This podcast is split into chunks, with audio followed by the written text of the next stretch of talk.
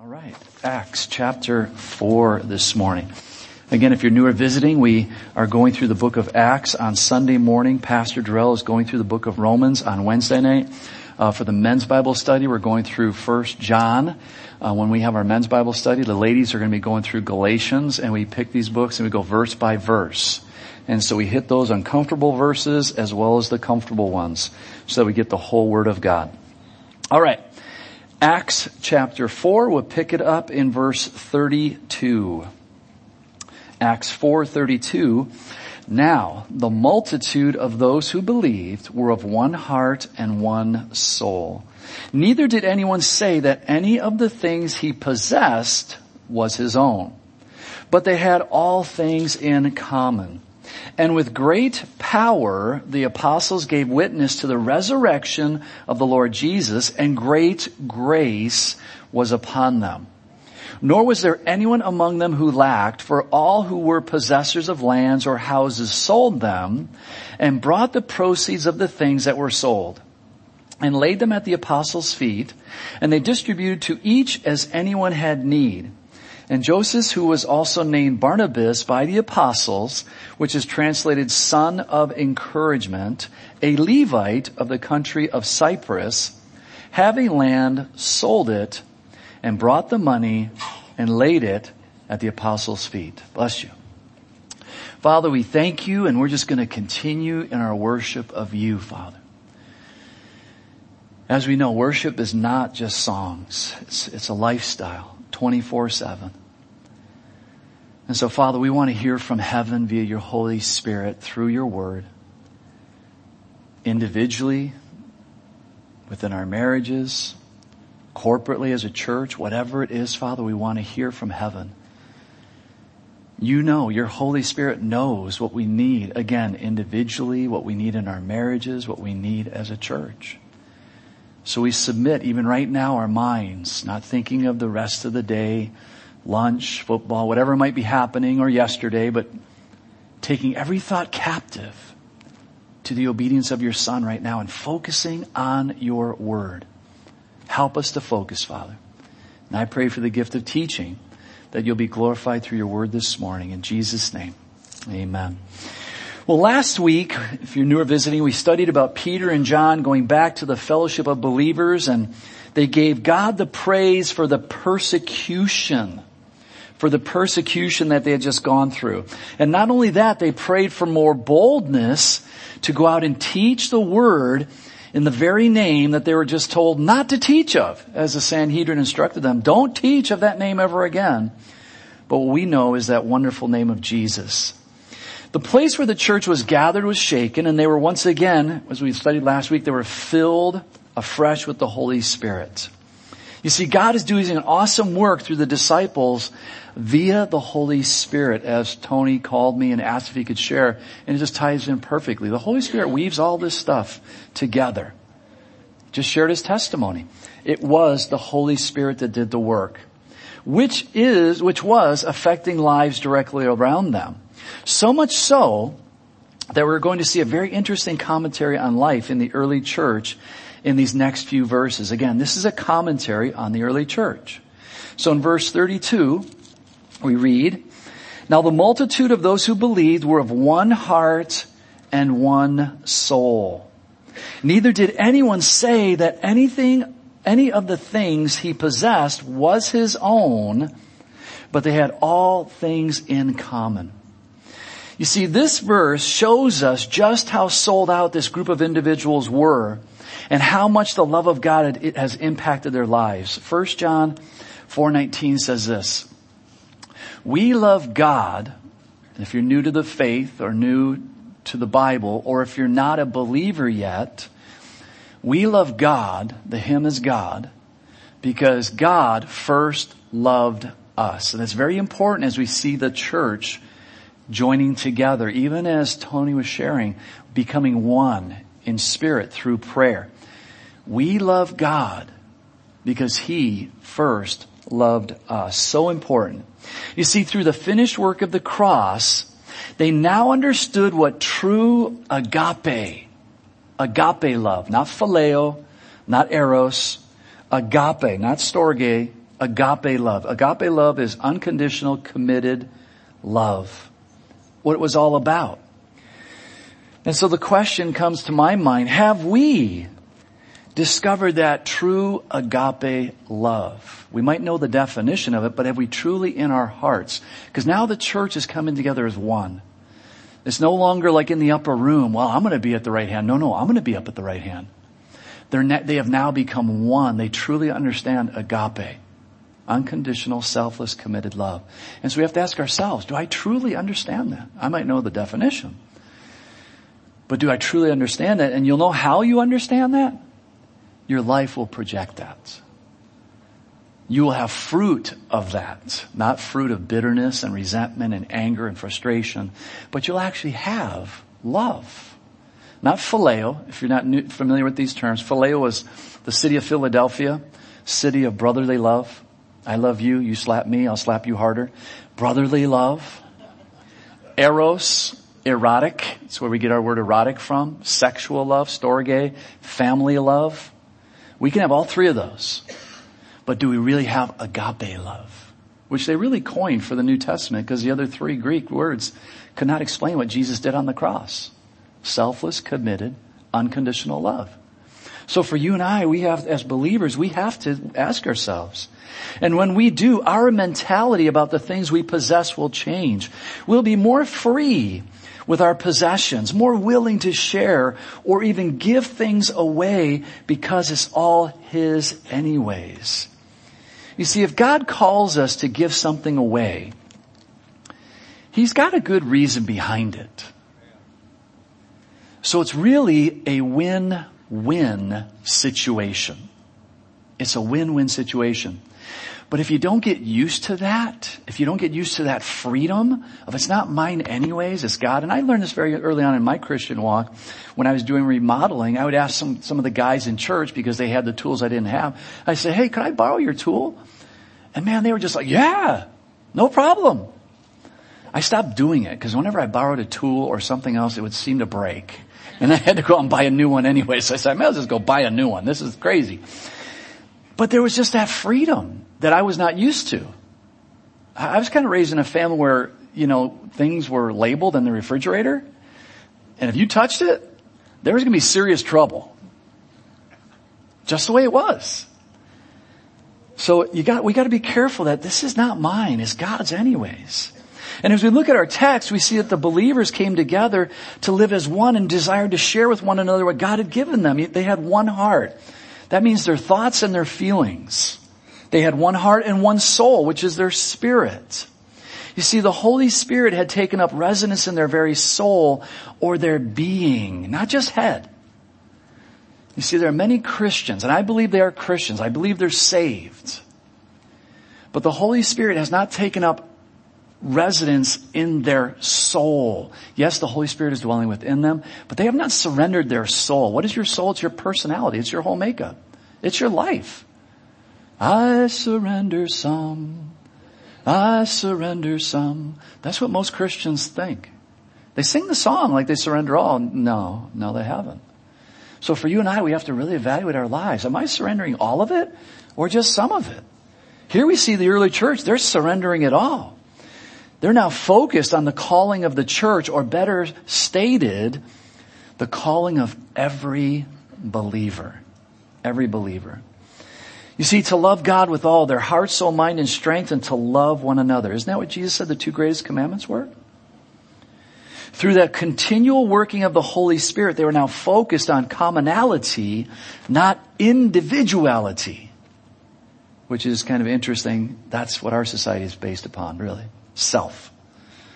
These verses, by the way, would not lead us down a road of socialism or communism. I'm not going to do a study on that. Please do your own study on those two philosophies and you will quickly learn they never have and they never will benefit the average person. Only the leaders of those political groups actually receive above average benefits. But do your own study. In case you're wondering, is this going down that road? It's not. Verse 33, and with great power, the apostles gave witness to the resurrection of the Lord Jesus and great grace was upon them all. You see, there was, is, and always will be great power in the resurrection.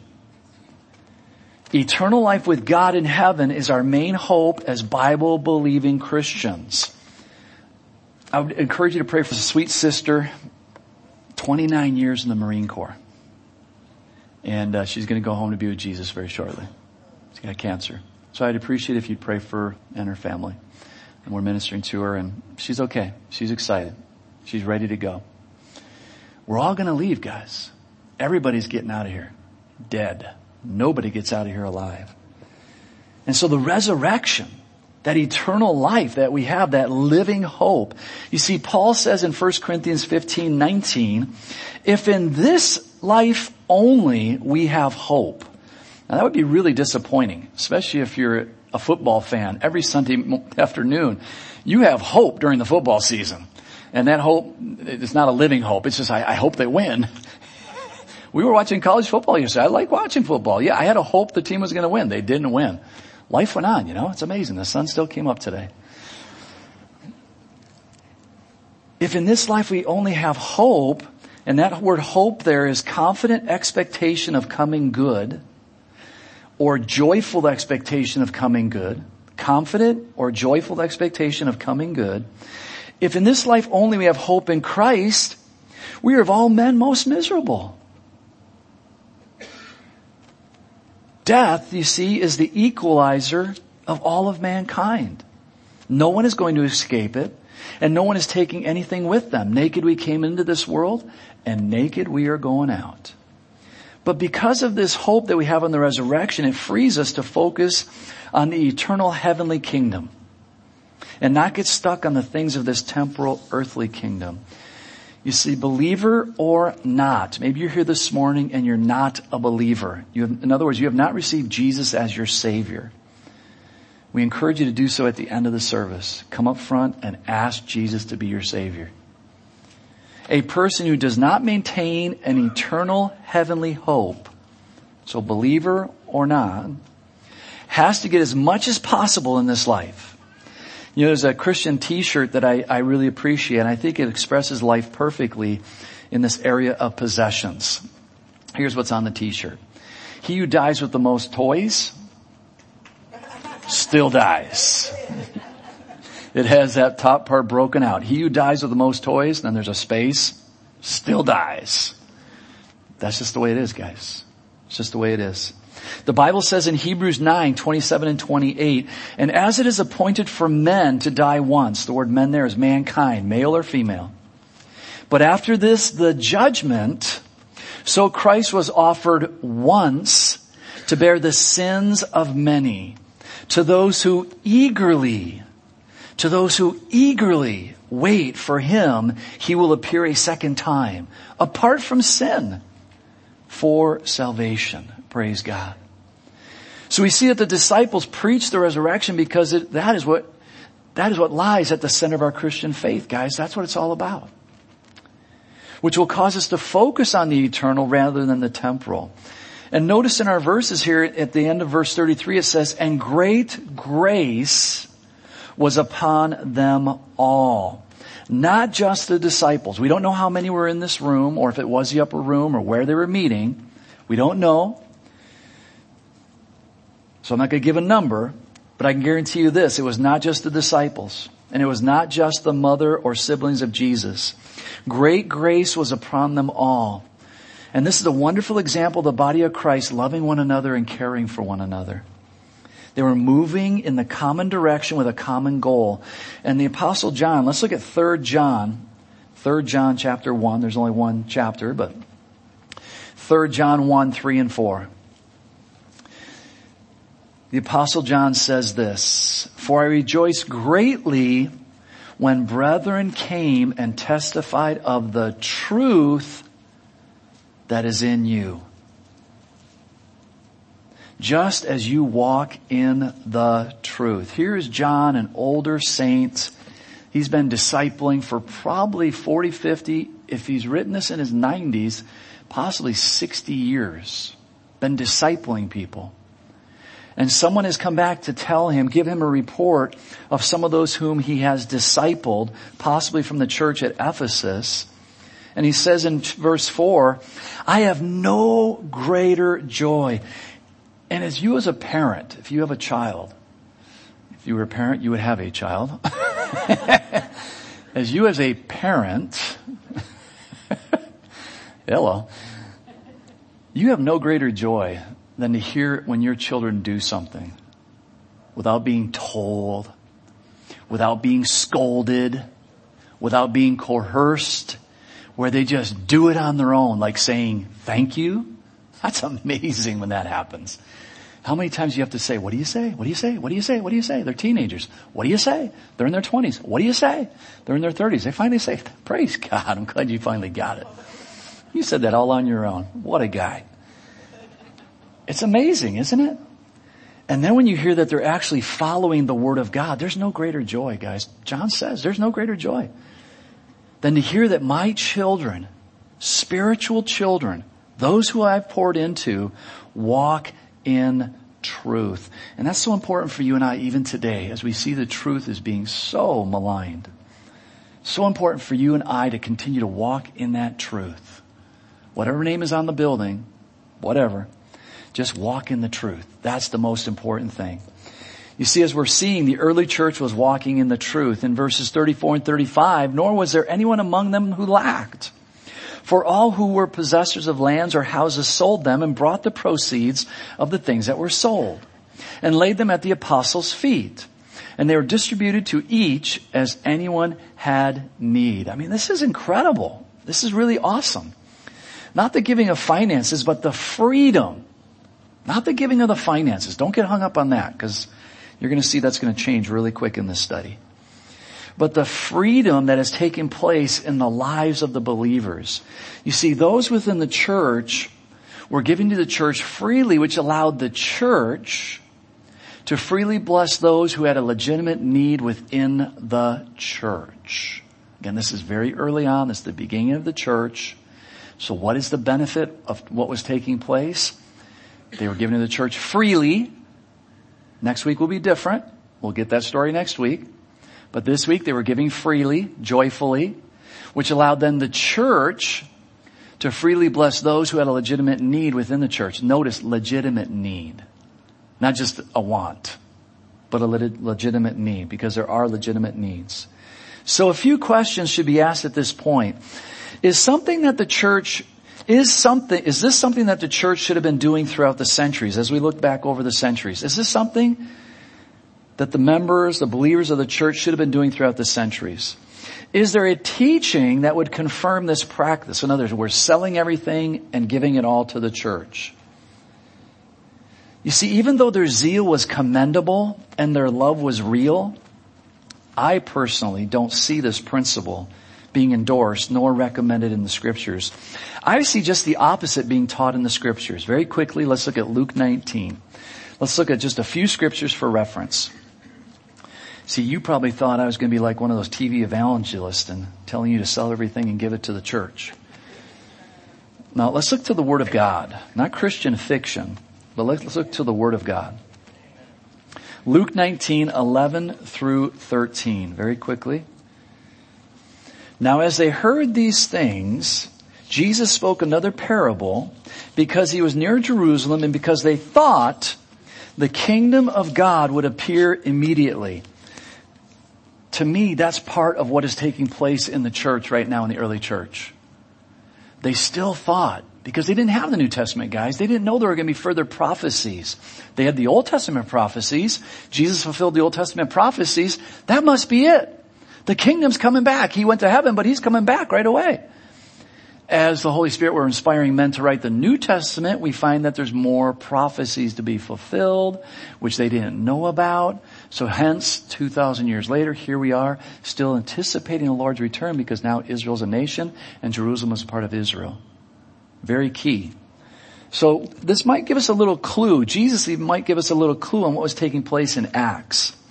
Therefore he said, a certain nobleman went into a far country to receive for himself a kingdom and to return. So he called ten of his servants, delivered to them ten minas, and said to them, do business till I come. The King James is occupy. Occupy till I come. New King James, do business. Well, if I give everything away, how can I do business? I can't. And you'll see this is not like another parable where there's 10, 5, and 2 talents. One mina, believers, I believe this equates to believers, everyone is given the same grace. Not the same necessarily amount of talent, but the same grace. Let's look at Jeremiah 29. So that's the New Testament. And again, I'm just picking a few. There's many, many verses that we could look at. But Jeremiah 29, 1 through 14. You see, something was happening in the hearts of the saints. As I already mentioned, it might just go back to that mentality that Jesus was coming back right away.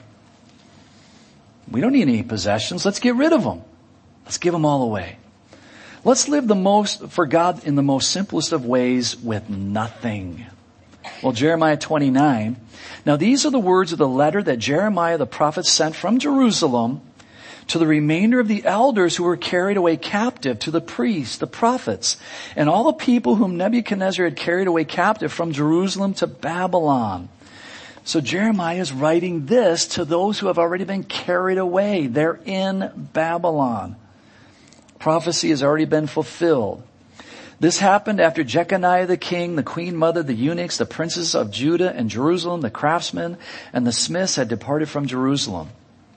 The letter was sent by the hand of Elas, Elasah, the son of Shaphat, and Gemariah, the son of Hilkiah, whom Zedekiah, king of Judah, sent to Babylon, to Nebuchadnezzar, king of Babylon, saying, so now the Holy Spirit inspires Jeremiah to write something down to those who are in Babylon, to the Jews who are in captivity in Babylon.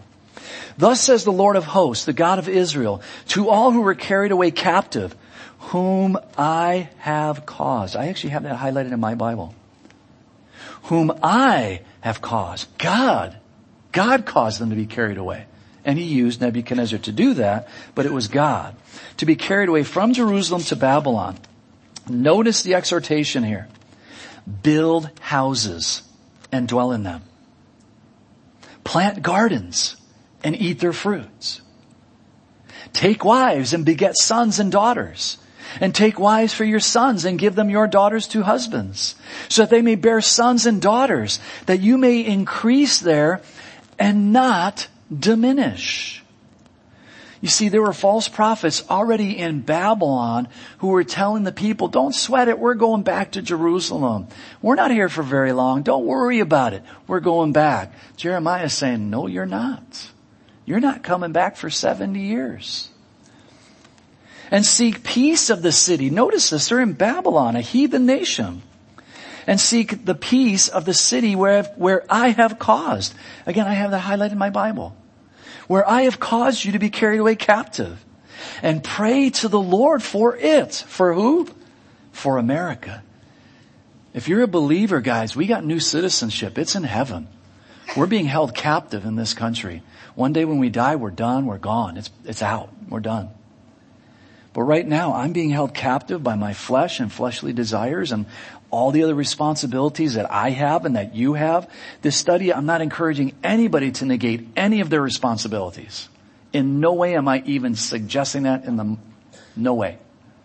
That would be absolutely ridiculous. No, we have to be responsible. And we're seeing that right here. And pray to the Lord for it. For who? For Nebuchadnezzar, for Babylon. For in its peace, you will have peace. For thus says the Lord of hosts, the God of Israel, do not let your prophets or your diviners who are in your midst deceive you, nor listen to your dreams which you cause to be dreamed. Notice that, which you cause, not me. For they prophesy falsely to you in my name. I have not sent them, says the Lord. For thus says the Lord, after 70 years are completed at Babylon, I will visit you and perform my good word towards you and cause you to return to this place. Give it all away. You won't find that in the scriptures. Occupy. Occupy. Be about God's business. You have a platform that I don't have in your work in your neighborhood, in your family. God has put you there for a reason so that you can be a light to those who are in darkness. The Jews were to be a light to the Babylonians so that the Babylonians could understand peace. And I personally believe that we're going to see Nebuchadnezzar in heaven. I personally believe he received God. He came to faith. And here we find these next verses and some of you have this plaque in your house. For I know the thoughts that I think towards you, says the Lord, thoughts of peace and not of evil, to give you a future and a hope. We're in Babylon for 70 years? Now if you're in your 40s, 50s, or 60s, and you're in Babylon and you were hoping to go back to Jerusalem next week or next month, you just got some really bad news. You're gonna die in Babylon. You're not going back. But what does he say before that? Be busy. Be busy. So that peace can come upon Babylon. So that they might come to know there is a God in heaven. Then, at the end of 70 years, then you will call upon me and go and pray to me and I will listen to you. And you will seek me and find me when you search for me with all your heart. I will be found by you, says the Lord, and I will bring you back from your captivity. I will gather you from all the nations and from all the places where I have driven you, says the Lord, and I will bring you to the place from which I cause, which I caused you. Notice that again. Do you see a theme here? God's in control. And just as we read in 1 Corinthians 11, God disciplines his children. God was disciplining his children, said, fine, you want to worship idols? Let's go to Babylon. Let's go to Assyria. You're off the land. You're done. 70 years to the place of which I caused you to be carried away captive. Back in Acts. Back in Acts chapter 4. You see, basic logic would tell a person that this is not a good idea, but then as we just read a few verses, the Word of God shows us over and over again that it's truly not a good idea. We can see in the churches in the area of Thessalonica that this mentality was taking place and the Holy Spirit through Paul made these statements. Let's look at 2 Thessalonians chapter 3.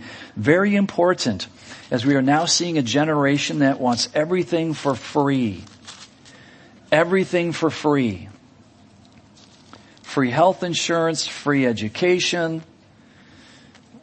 One of the nominees yesterday came out and said he's recommended that we eliminate, we wipe out everyone's debt. Just call it good. Call it even.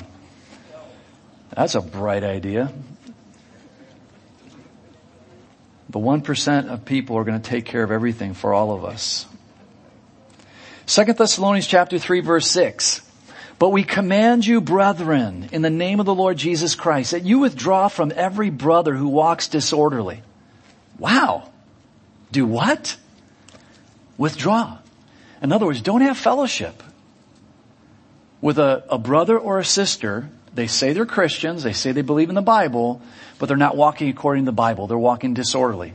Having sex outside of marriage, living together, getting drunk, uh, using medicinal marijuana when they don't need it, but it's just, yeah, well, I, I, I no, you don't. Uh, these are, this is reality. Some people come to me and say, well, and I'm just speaking from personal experience, guys. We've had to do this. We went three years with no contact from our, our son. He was tearing the family apart. I said, no, you're done. You're done. Lose our phone number. No contact.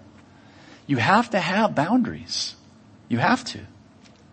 You have to protect your family. You have to protect yourself. And so Paul's even saying, read it yourself, that you withdraw from every brother who walks disorderly and not according to the tradition which you received from us. For you yourselves know how you ought to follow us, for we were not disorderly among you, nor did we eat. Now we're going to get a now we're going to see what disorderly Paul is really talking about here. Nor did we eat anyone's bread free of charge, but worked with labor and toil night and day, that we may not be a burden to any of you. Notice that. What's the disorderly? I don't need to work. I should get it for free. You worked all your life. You got millions and billions. You shouldn't have all that. I should have some of it while I play Nintendo in my mom's basement. Time for you to grow up. Verse 9, not because we do not have authority Why? But to make ourselves an example of how you should follow us. For even when we were with you, we commanded you this. If anyone will not work, neither shall he eat. That would be good to tell people, right? Now I know there are some people that have situations and I don't bash that. People need help. I get that. I understand that. But if somebody can work and they don't want to just because somebody else has something that they want, sit around and give it to me. Get a job. For we hear that there are some who walk among you in a disorderly manner, not working at all, but are busybodies. Now those who are such, we command and exhort through our Lord Jesus Christ that they work in quietness and eat their own bread. Get busy. Get working. You see, how can we bless others on a regular basis if we give everything away? That, that's the question that I have. So as you read the scriptures, you want to read from Genesis to Revelation so that you don't pull something out of context and you don't get on the Christian fiction channel and read something out of context and get caught up in the emotions and think, oh, I should just give everything away. No, you shouldn't. Now if God, if you've prayed, if you've prayed yourself and you've searched the scriptures yourself and you've heard via the Holy Spirit yourself to give everything away, you obey that. You obey that. That's God speaking directly to you. But make sure you do those three things, that you pray, that you search the scriptures, you wait upon the Lord to make sure that I, what I'm doing is correct. Have you guys ever seen any of those groups? Some of you older saints I'm sure have, where they've gotten rid of everything and they've gone to a mountain because we're going to be raptured. 88 reasons why Jesus is coming back in 1988. Sell it all, he's coming back. And people literally did that. I mean, hello? And he didn't, he didn't come back. Duh. Ne- next year, 89 reasons. Why Jesus is coming back. The, guy, the same guy wrote another book. He made some, made some good money off it, I guess. People bought him. I mean, that's just kind of crazy to me. Let's look at 2 Corinthians chapter 9. 2 Corinthians chapter 9. You see, one extreme is to sell everything. The other extreme would be gather, gather, gather, more gathering, keep, hoard. It's mine, it's mine, it's mine. We gotta find the balance. We gotta find the balance. How do we find the balance?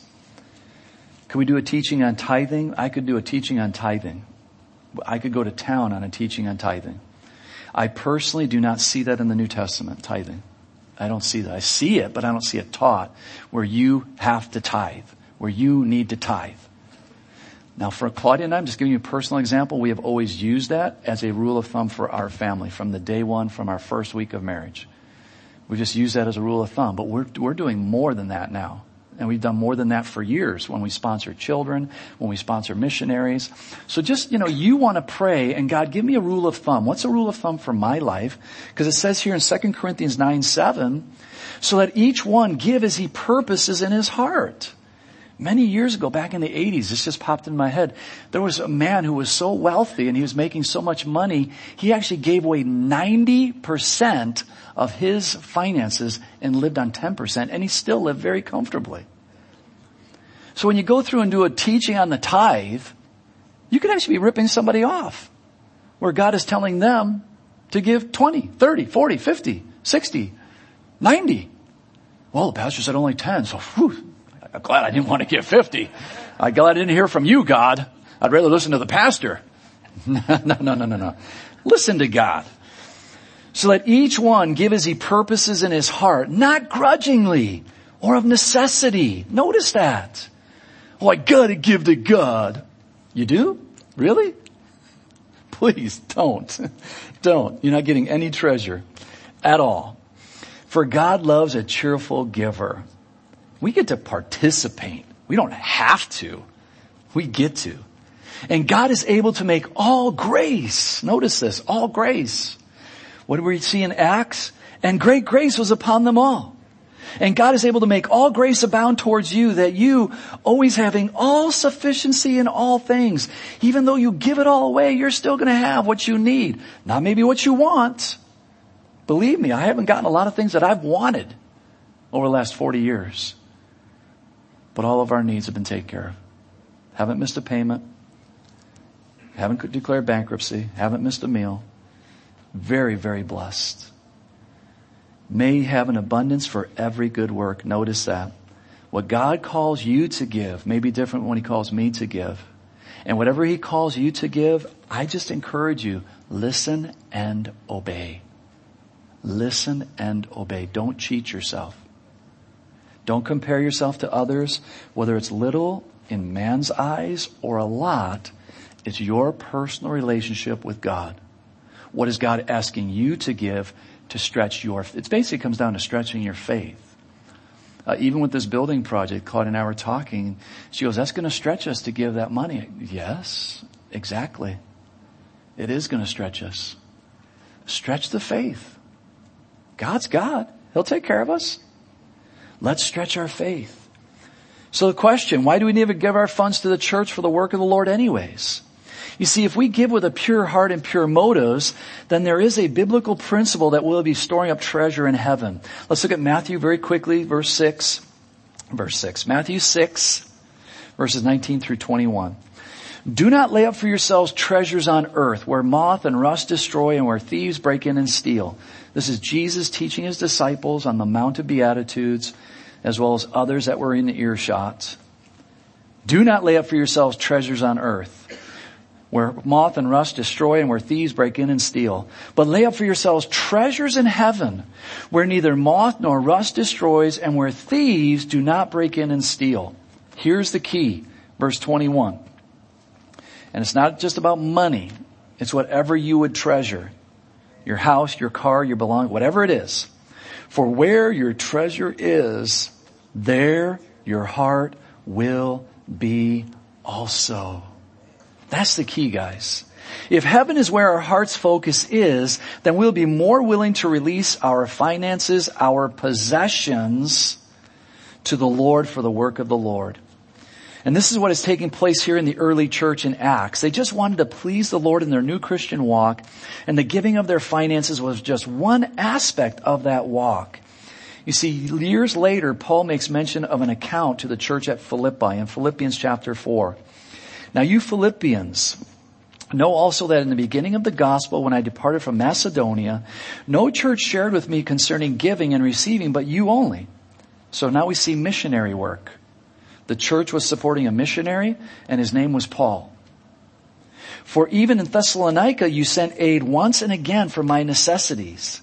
Not that I seek the gift. Here's the key. But I seek the fruit that abounds to your account. Do you guys know that every single believer in this room has an account in heaven? Jesus already told us. You have an account in heaven. How much are you putting into that account? And again, this isn't about money. Money is just a minor aspect of worship, which is 24-7. You see, Tony taking away time away from his chicken was putting treasure in his accounts. Whether that person received Jesus Christ or not was irrelevant. The flesh says it's chicken time. The spirit says it's eternal time. And he got both at the end of the day anyways. Plus the person received Jesus as their savior. What a bonus. That goes into his account. Where nobody can steal it, rust does not corrupt it, moths don't eat it, it never gets taken out of his account. Never. I know some people say, oh, I lost my treasure. No, you didn't. Who took it out? God? Oh, look at that. Chucked it out of, it's in your account. You can't lose it. But the question is, are you putting anything in it? And again, don't get hung up on the finances. I know that's what the context is, but don't get hung up on that. Please think bigger, because it's not just about finances, it's about our life in Christ. You see, every spiritual, every believer has a spiritual account in heaven. And from these verses, we can see that one aspect of our giving to the church is for the church to support missionaries. Missionaries are those who go out and spread the gospel outside of the home church. And even though we all have the scriptures now and they didn't, they were still willing to give. You see, the giving of our money is a spiritual principle that carries tremendous spiritual benefits, and I would encourage all of us to stay focused on that aspect of our lives. Don't allow the enemy to rob you of that opportunity to bless someone else because of a past financial situation with some other ministry that turned out bad. And that is typically why we don't give. Oh, I gave to a pastor and he blew my money. Put it behind you. Get it behind you. Don't let the enemy rob you. Be very careful that you possess your possessions and that your possessions don't possess you. Very, very important. Again, this isn't about money. It's about everything you and I have in our lives. And we'll wrap it up. We're running over, so we won't have the music team come up. And Joseph, who was also named Barnabas by the apostles, which is translated the son of encouragement, a Levite of the country of Cyprus, Acts 4:37, having land, sold it and brought the money and laid it at the apostles' feet. You see, the love for God and pure motives via the Holy Spirit are the essentials to our giving to the church for the work of the ministry. Guys, that's what it's all about. Love for God and pure motives. Pure motives. Because next week, if you want to read ahead, we're going to go into Acts 5 and you're going to see a couple people that did not have pure motives and it cost them their lives. Love for God and pure motives via the Holy Spirit are the essentials to our giving to the church for the work of the ministry. It's that simple. Father, we thank you and praise you for your word. And that as we look from Genesis to Revelation, we can find that balance, that balance of what you would have us to do individually, single, married, even corporately as a church, supporting 44 missionaries around the world. Father, you're, you're doing a mighty work and we want to do even more. So give us wisdom and discernment in doing just that.